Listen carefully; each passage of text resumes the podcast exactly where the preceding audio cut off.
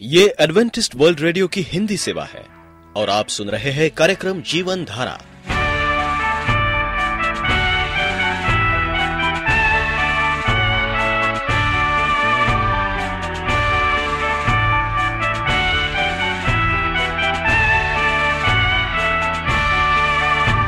कार्यक्रम जीवन धारा सुनने वालों को मैं स्मिता और मैं अमित हमारा प्यार भरा नमस्कार। एडवेंटिस्ट वर्ल्ड रेडियो की हिंदी सेवा में हम आपका स्वागत करते हैं। श्रोताओं, आइए आज प्रसारित होने वाले कार्यक्रमों की जानकारी दे दें। आज होगी पहले स्वास्थ्य चर्चा, इसके बाद एक गीत होगा और फिर कार्यक्रम के अंत में पवित्र बाइबल का संदेश। तो चलिए, स्वास्थ्य चर्चा सुनने से पहले सुनते हैं ये गीत।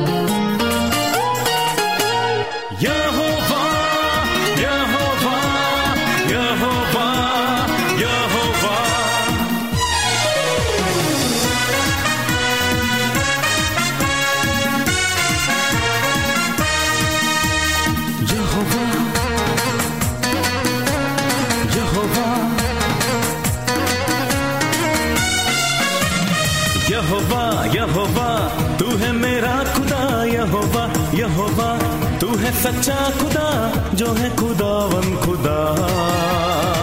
वो है मेरा बादशाह, जो है खुदावन खुदा। वो है मेरा बादशाह। यहोवा यहोवा, तू है मेरा खुदा, यहोवा यहोवा। तू है सच्चा खुदा, जो है खुदावन खुदा। वो है मेरा बादशाह।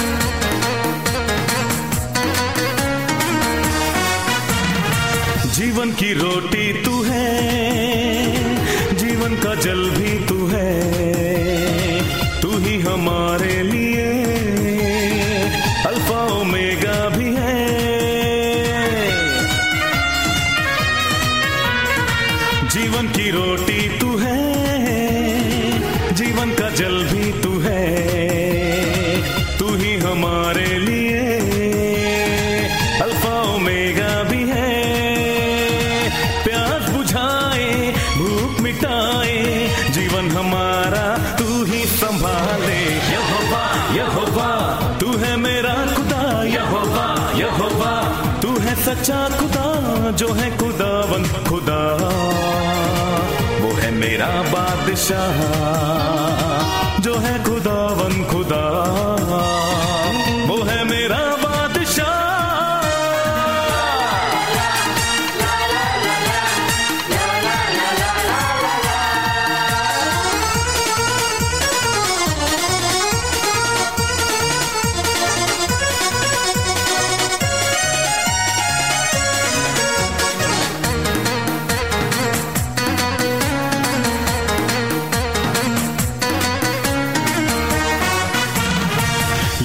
शालोम भी तू, शांति देता है तू।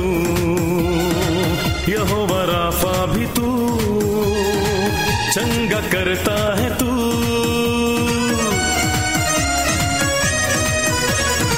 यहोवा शालोम भी तू, शांति देता है तू। यहोवा राफा भी तू, चंगा करता है राजाओं का राजा, प्रभु का प्रभु। यीशु है सच्चा, ज़िंदा खुदा हो मेरा यहोवा यहोवा। तू है मेरा खुदा, यहोवा यहोवा।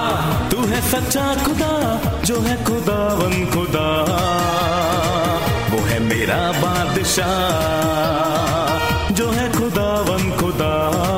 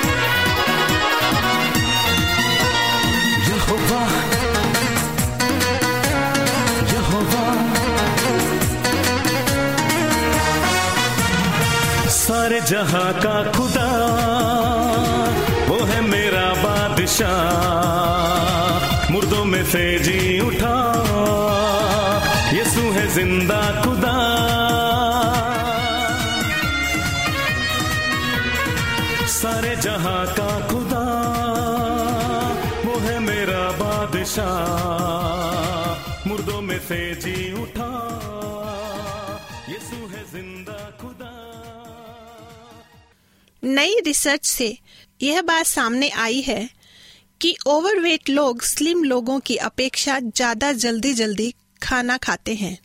यही नहीं, पुरुषों के महिलाओं की तुलना में ज़्यादा फास्ट ईटिंग की बात भी सामने आई है। वैसे हर बाइट को चबाकर खाने के तमाम फ़ायदे हैं। बचपन से ही हम सब सुनते आ रहे हैं कि खाना फटाफट नहीं निगलना चाहिए। और आहिस्ता आहिस्ता चबा कर खाना चाहिए। स्कूल में भी हम सबने पढ़ा है कि फ़ूड बाइट को अच्छी तरह से चबाने से यह सलाइला के साथ घुल जाता है और यही डाइजेशन का फ़र्स्ट स्टेप होता है।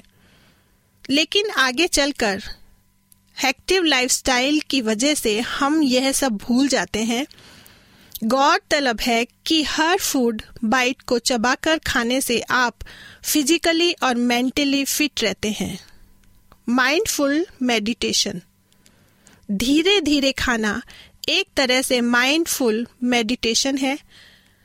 इससे हमारे माइंड, बॉडी और सोल तीनों को ही फ़ायदा होता है। दरअसल, इसलिए होता है कि फ़ूड को साइकोलॉजिकल, फिजियोलॉजिकल और इमोशनल तीनों ही प्रभावित होते हैं। सुबह सुबह जब आप ब्रेकफास्ट कर रहे होते हैं, तब आपका दिमाग stock market update, newspaper headline या टीवी में लगता है। दरअसल, इससे आप ब्रेकफास्ट को पूरी तरह से इंजॉय नहीं करते। यही नहीं, लंच भी कई बार आप ऑफ़िस में अपनी डेस्क पर ही कर लेते हैं। कई बार साथ में मोबाइल पर भी जुड़े रहते हैं। खाते समय आपके दिमाग में कुछ और चलता रहता है और इसीलिए फिर खाने को पचाने के लिए दवाइयाँ लेते रहते हैं। बदहजमी, गैस कॉन्स्टिपेशन डायरिया ये सब इन्हीं के ही नतीजे हैं। अक्सर बिजनेसमैन लंच भी अपनी परेशानियों की वजह बन जाते हैं।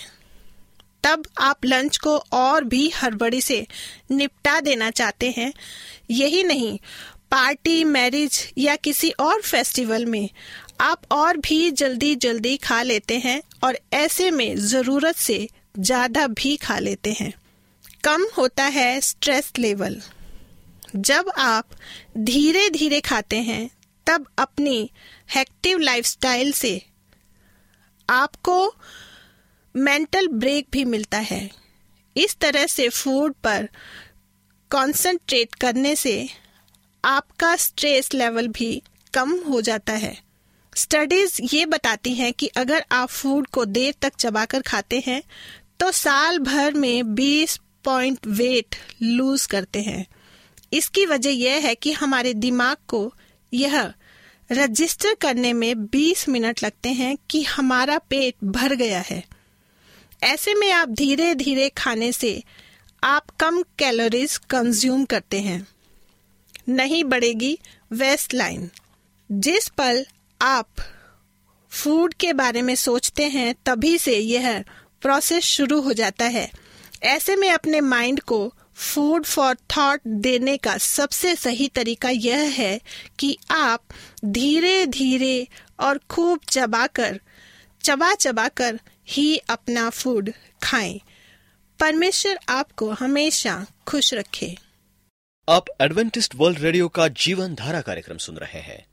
यदि आप पत्राचार द्वारा यीशु के जीवन और उनकी शिक्षाओं पर या फिर स्वास्थ्य विषय पर अध्ययन करना चाहते हैं तो आप हमें इस पते पर लिख सकते हैं। हमारा पता है वॉइस ऑफ़ प्रोफेसी ग्यारह हेली रोड नई दिल्ली एक एक शून्य शून्य शून्य एक इंडिया। नया जीवन, भाग दो। प्रिय रेडियो मित्रों, प्रवेश मसीह के सामर्थी मधुर नाम में आपको भाई मॉरिस माधो का नमस्कार। मित्रों, हम चर्चा कर रहे हैं नया जीवन। परमेश्वर क्या करता है? नया जीवन प्राप्त करने की सारी बात एक सिक्के के समान है। सिक्के में अग्रभाग और पुष्ट भाग होता है, यानी कि पहला भाग, दूसरा भाग, नए जन्म को प्राप्त करने की दिशा में भी ईश्वरीय भाग तथा मानवीय भाग होता है। इसका मतलब है कि आपको भी आगे आना पड़ेगा। यानी कि अपने आप को समर्पित करना पड़ेगा परमेश्वर को। तब ईश्वर आपके अंदर कार्य करेगा। हमने मन परिवर्तन के बारे में सीखा। हमने देखा कि हमें मन परिवर्तन करना ईश्वर की सहायता से, ना कि अपनी शक्ति से। मनुष्य अपने शक्ति से कुछ नहीं कर सकता। हमने देखा था कि इस ओर आपको क्या करना है। अब हम देखें कि परमेश्वर क्या है। नया जन्म देना पूर्णता पवित्र आत्मा का कार्य है। इस नए जन्म को प्राप्त करने के संबंध में कोई बात नहीं है, जिसे आप कर सकते हैं। बाइबल यह कहती है, परंतु जितनों ने उसे ग्रहण किया है, उसने उन्हें परमेश्वर के संतान होने का अधिकार दिया है। अर्थात उन्हें जो उसके नाम पर विश्वास करते हैं, योहन्ना एक बारह तेरह में लिखा है, वे ना तो लहू से न शरीर की इच्छा से, न मनुष्य की इच्छा से, परंतु परमेश्वर की इच्छा से उत्पन्न हुए अन्य शब्दों में, नया जन्म, शारीरिक अथवा परंपरागत विरासत के आधार पर नहीं हो सकता। आप सच्ची मसीहत को, ध्यान से सुनिए, आप सच्ची मसीहत को परंपरागत रूप से प्राप्त नहीं कर सकते। माँ बाप के मसीह होने से ये अनिवार्य नहीं है कि बच्चे भी क्या हों? मसीह हों। पर शास्त्र में लिखा है कि आप शरीर की इच्छा से उत्पन्न नहीं हो सकते। अन्य शब्दों में, इसके बारे में आप कुछ भी नहीं कर सकते। आप क्या है? मृत है। एक मृत व्यक्ति भी, एक विक्त व्यक्ति में कोई जीवन नहीं होता। कि वो कुछ कर सके। आप मनुष्य की इच्छा से उत्पन्न नहीं हो सकते। ये नया जन्म मानवीय योजना तथा तो उपाय से भी नहीं हो सकता। कुछ लोग ये सोचते हैं, जब वे किसी चर्च में जाते हैं या किसी धार्मिक रीति रिवाज को पूरा करते हैं, या नए वर्ष में कोई प्रतिज्ञा करते हैं, या फिर किसी प्रसिद्ध धार्मिक संस्था को कोई बड़ा दान देते हैं। तो उसका स्वतः ही नया जन्म हो जाता है। ये सब बड़े कार्य बहुत अच्छे और उचित हैं, परंतु इनसे नया जन्म नहीं हो सकता। ये ईश्वर का कार्य है। प्रभु यीशु मसीह ने कहा, ध्यान से से सुने। तुम्हें, यानी हमें, हम सबको नए सिरे से जन्म लेना अवश्य है। इससे यह प्रकट है कि हमारे लिए कुछ ना कुछ अवश्य होना चाहिए। कोई व्यक्ति अपने को अर्थात खुद को जन्म नहीं देता है। उस अवश्य जन्म लेना अर्थात उत्पन्न होना पड़ता है। नया जन्म हमारी अपनी इच्छा से नहीं होता है। वो एक ईश्वरीय कार्य है। हम परमेश्वर से जन्म लेते हैं। निकदमस की समझ में नहीं आया कि वो किस प्रकार दोबारा जन्म ले। उसने घबरा कर पूछा, प्रभु यीशु मसीह से कैसे मैं जन्म ले सकता हूँ? यद्यपि नया जन्म रहस्य में मालूम पड़ता है, परंतु ये बात झूठी नहीं है। हम शायद विद्युत के बारे में कुछ ना समझ सके, परंतु इससे हमारे घर में प्रकाश होता है। इससे हमारे रेडियो बजते हैं। हम ये नहीं समझ सकते कि भीड़ किस प्रकार अपने में ऊन उत्पन्न करती है। गाय के बाल कैसे उत्पन्न होते हैं या फिर पक्षियों के पंख कैसे उत्पन्न होते हैं। लेकिन हम ये जानते हैं कि ये उत्पन्न होते हैं। हम कई रहस्यों को नहीं समझते, लेकिन हम विश्वास से मानते हैं कि जिस क्षण हम पापों से पछताप करते हैं और विश्वास से प्रवीष मसीह की ओर पलटते हैं, हमारा नया जन्म होता है। यानी कि जब हम पूरी तरह से प्रभु की तरफ़ जाते हैं, पूरी तरह से हम जब प्रभु को अपनाते हैं, उसकी आज्ञाओं का पालन करते हैं, उसकी आवाज़ को सुनते हैं, परमेश्वर हमें देखता है, जांचता है, वह हमें नया जन्म देता है। हमारा स्वभाव बदलने लगता है। लोग हमारी तारीफ़ करते हैं, सोचते हैं कि इंसान क्या से क्या हो गया। ये मनुष्य के प्राण में ईश्वरीय जीवन का प्रवेश है। ये मानवीय प्राण में ईश्वरीय स्वभाव का दान है, जिससे हम ईश्वर की संतान बन जाते हैं। हम ईश्वर की श्वास प्राप्त करते हैं, जिससे हम ईश्वरीय के संतान बनते हैं। हम ईश्वर की श्वास प्राप्त करते हैं। मसीह पवित्रता के द्वारा हमारे हृदय में वास करता है।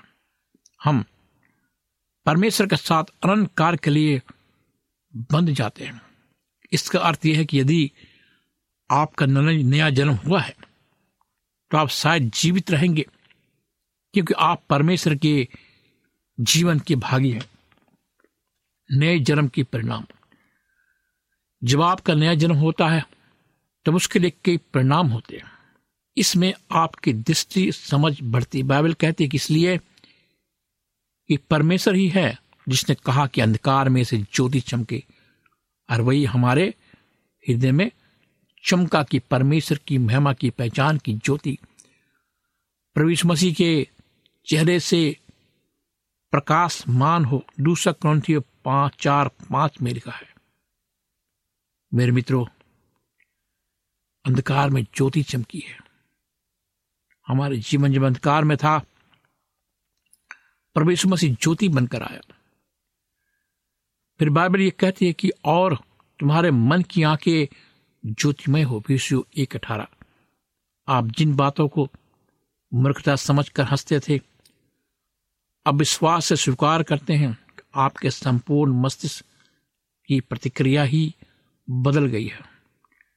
परमेश्वर ही आपके मानसिक विचार की धूरी बन जाती है, वो केंद्र बन जाता है।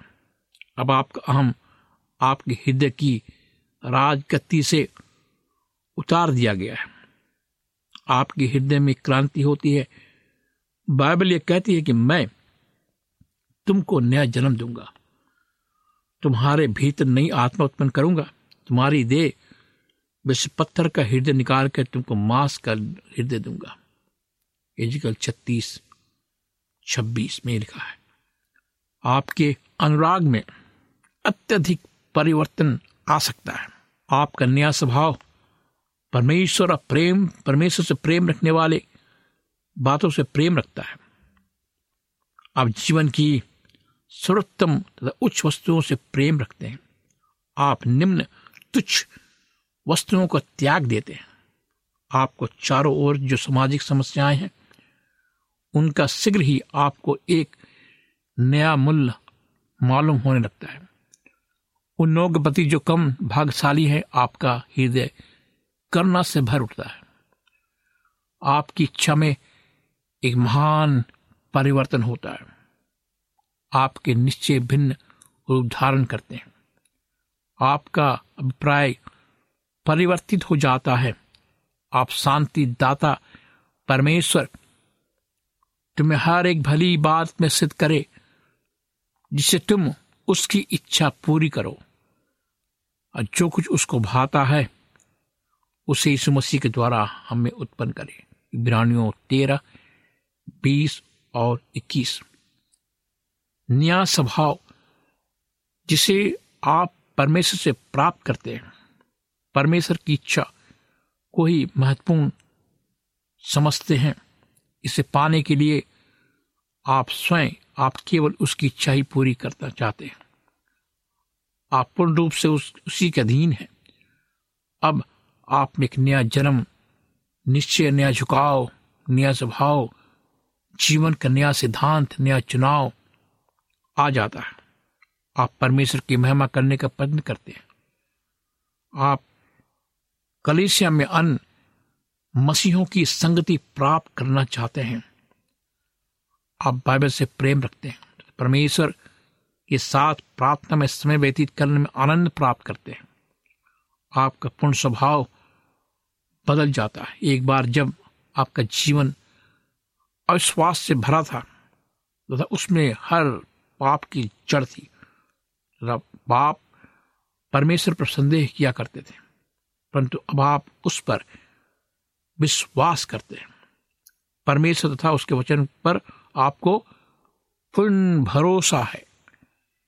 एक समय ऐसा था, जब घमन आपके जीवन का केंद्र बना हुआ था।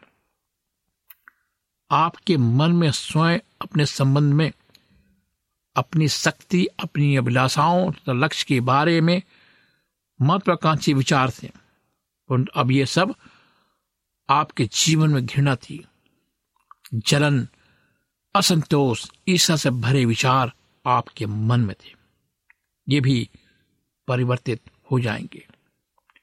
एक समय था जब आपको झूठ बोलने में कोई कठिनाई नहीं होती थी। आपके विचारों कार्य और शब्दों में बहुत सी बातें ढोंग और मिथ्या की थी। ये सब बातें अब बदल गई है। एक समय था जबकि आप शरीर की अभिलाषा के अधीन थे, परंतु अब यह भी बदल गया है। आपका नया जन्म हो गया है। आप शैतान के बिछाए हुए जालों में से किसी एक में भी फंस जाए, परंतु आप शीघ्र ही दुखी होकर अपने पापों को मान लेंगे और क्षमा मांगेंगे, क्योंकि आपका नया जन्म हो गया। आपका स्वभाव बदल गया। लोग आपकी तरफ़ देखकर आपकी तारीफ़ करने लगे। हाँ मेरे मित्रों, अब देखो, परखो और समझो अपने आप को। क्या आपका जीवन अभी कैसा है? आपका जीवन कहीं संसार का तो नहीं, आपका जीवन कहीं दुनियादारी का तो नहीं, लेकिन आपका जीवन आज मसीह का जीवन है, क्योंकि आपने अपने जीवन को बदला है। आपको परमेश्वर ने चुना है। अगर आपको परमेश्वर ने चुना है तो आपका नया जन्म होगा। आपका स्वभाव बदलेगा। आपका जीवन जो है एक नए सिरे से शुरुआत होगी और आप मसीह में मेल मिलाप के साथ रहेंगे। आइए हम अपने आप को प्रवीष मसीह को सौंपे और अपने जीवन में ये प्रतिज्ञा ले आज कि हे प्रभु, मुझे नया जन्म दे। बाइबल कहती है, पहले योहन्ना दो दो में, यदि हम उसकी आज्ञा मानेंगे तो इसी से हम जानेंगे कि हम उसे जान गए पहला योहन्ना दो पंद्रह में लिखा कि तुम ना तो संसार से, ना संसार की वस्तुओं से प्रेम रखो। यदि कोई संसार से प्रेम रखता है तो उसमें पिता का प्रेम नहीं है। आइए हम अपने जीवन को परमेश्वर को सौंपे। उसे पुकारे, उससे मेल मिलाप करें। और एक धर्मी अच्छा जीवन जीने की कोशिश करें। यीशु मसीह के मदद से, उसकी सहायता से हम एक अच्छा मसीही जीवन जी सकते हैं। क्योंकि हमारा जीवन इस पृथ्वी में दो बल का है। अगर आज हम हैं तो कल नहीं है। इसके बारे में आप गंभीरता से सोचे और अपना जीवन उस मुक्तिदाता को दे, जो इंतज़ार कर रहा है कि आप कब उसके पास आएँगे। क्या आप आज अपना जीवन परमेश्वर को देंगे? परमेश्वर मसीह को देंगे? तो आइए हम अपने आँखों को बंद करेंगे, अपना जीवन प्रभु को देंगे और प्रार्थना करेंगे। प्यारे मुंजी परमेश्वर पिता, हम आज तेरे पास आते खुदावन अपने सारे गुनाहों को लेकर। हम तुझसे विनती करते खुदावन, कि हमारे जीवन को अलग कर संसार से। और हम ऐसा बना कि हम एक नए विश्वासी की तरह, एक नया जीवन जी सके, पुराने जीवन को छोड़कर, तेरी ओर फिले और अपने जीवन बदले। ये प्रभु, हम पापी हैं। हमने तेरे विरुद्ध पाप किया है और हम इस काबिल नहीं रहे कि तेरा पुत्र कहला सके। आज हमें अपने पुत्र की तरह ग्रहण कर। इस प्रार्थना को प्रभु यीशु मसीह के नाम से मांगते हैं, सुन ग्रहण कर। आमीन। मित्रों, अगर आप उदास है, निराश है अगर आप चाहते हैं कि मैं आपके लिए प्रार्थना करूँ जीवित परमेश्वर। प्रार्थना का सुनने वाला परमेश्वर है। अगर आप सोचते हैं कि आपके जीवन में कोई नहीं है, अगर आप सोचते हैं कि आप अंधकार में हैं, भयंकर से भयंकर बीमारी आपको पकड़ कर रखी है, आप मुझे ईमेल करें, पत्र लिखिए, फ़ोन करें। मैं आपके लिए प्रार्थना करूँगा। जीवित परमेश्वर, प्रार्थना का सुनने वाला परमेश्वर है। मेरा नंबर लिखिए, मेरा नंबर है नौ छ आठ नौ दो तीन एक सात शून्य दो।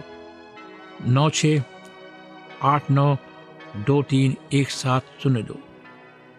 मेरा ईमेल नंबर है Morris A W R at G mail dot com. Morris A W R at G mail dot com. इस कार्यक्रम को सुनने के लिए आपका धन्यवाद। परमेश्वर आपको आशीष दे। यदि आपका कोई प्रश्न या सुझाव हो तो हमें अवश्य लिखिए। हमें आपके पत्रों का इंतज़ार रहेगा। हमारा पता है। कार्यक्रम Jeevan Dhara Adventist World Radio post box सत्रह पुणे चार एक एक शून्य शून्य एक महाराष्ट्र इंडिया। पता एक बार फिर नोट कर ले।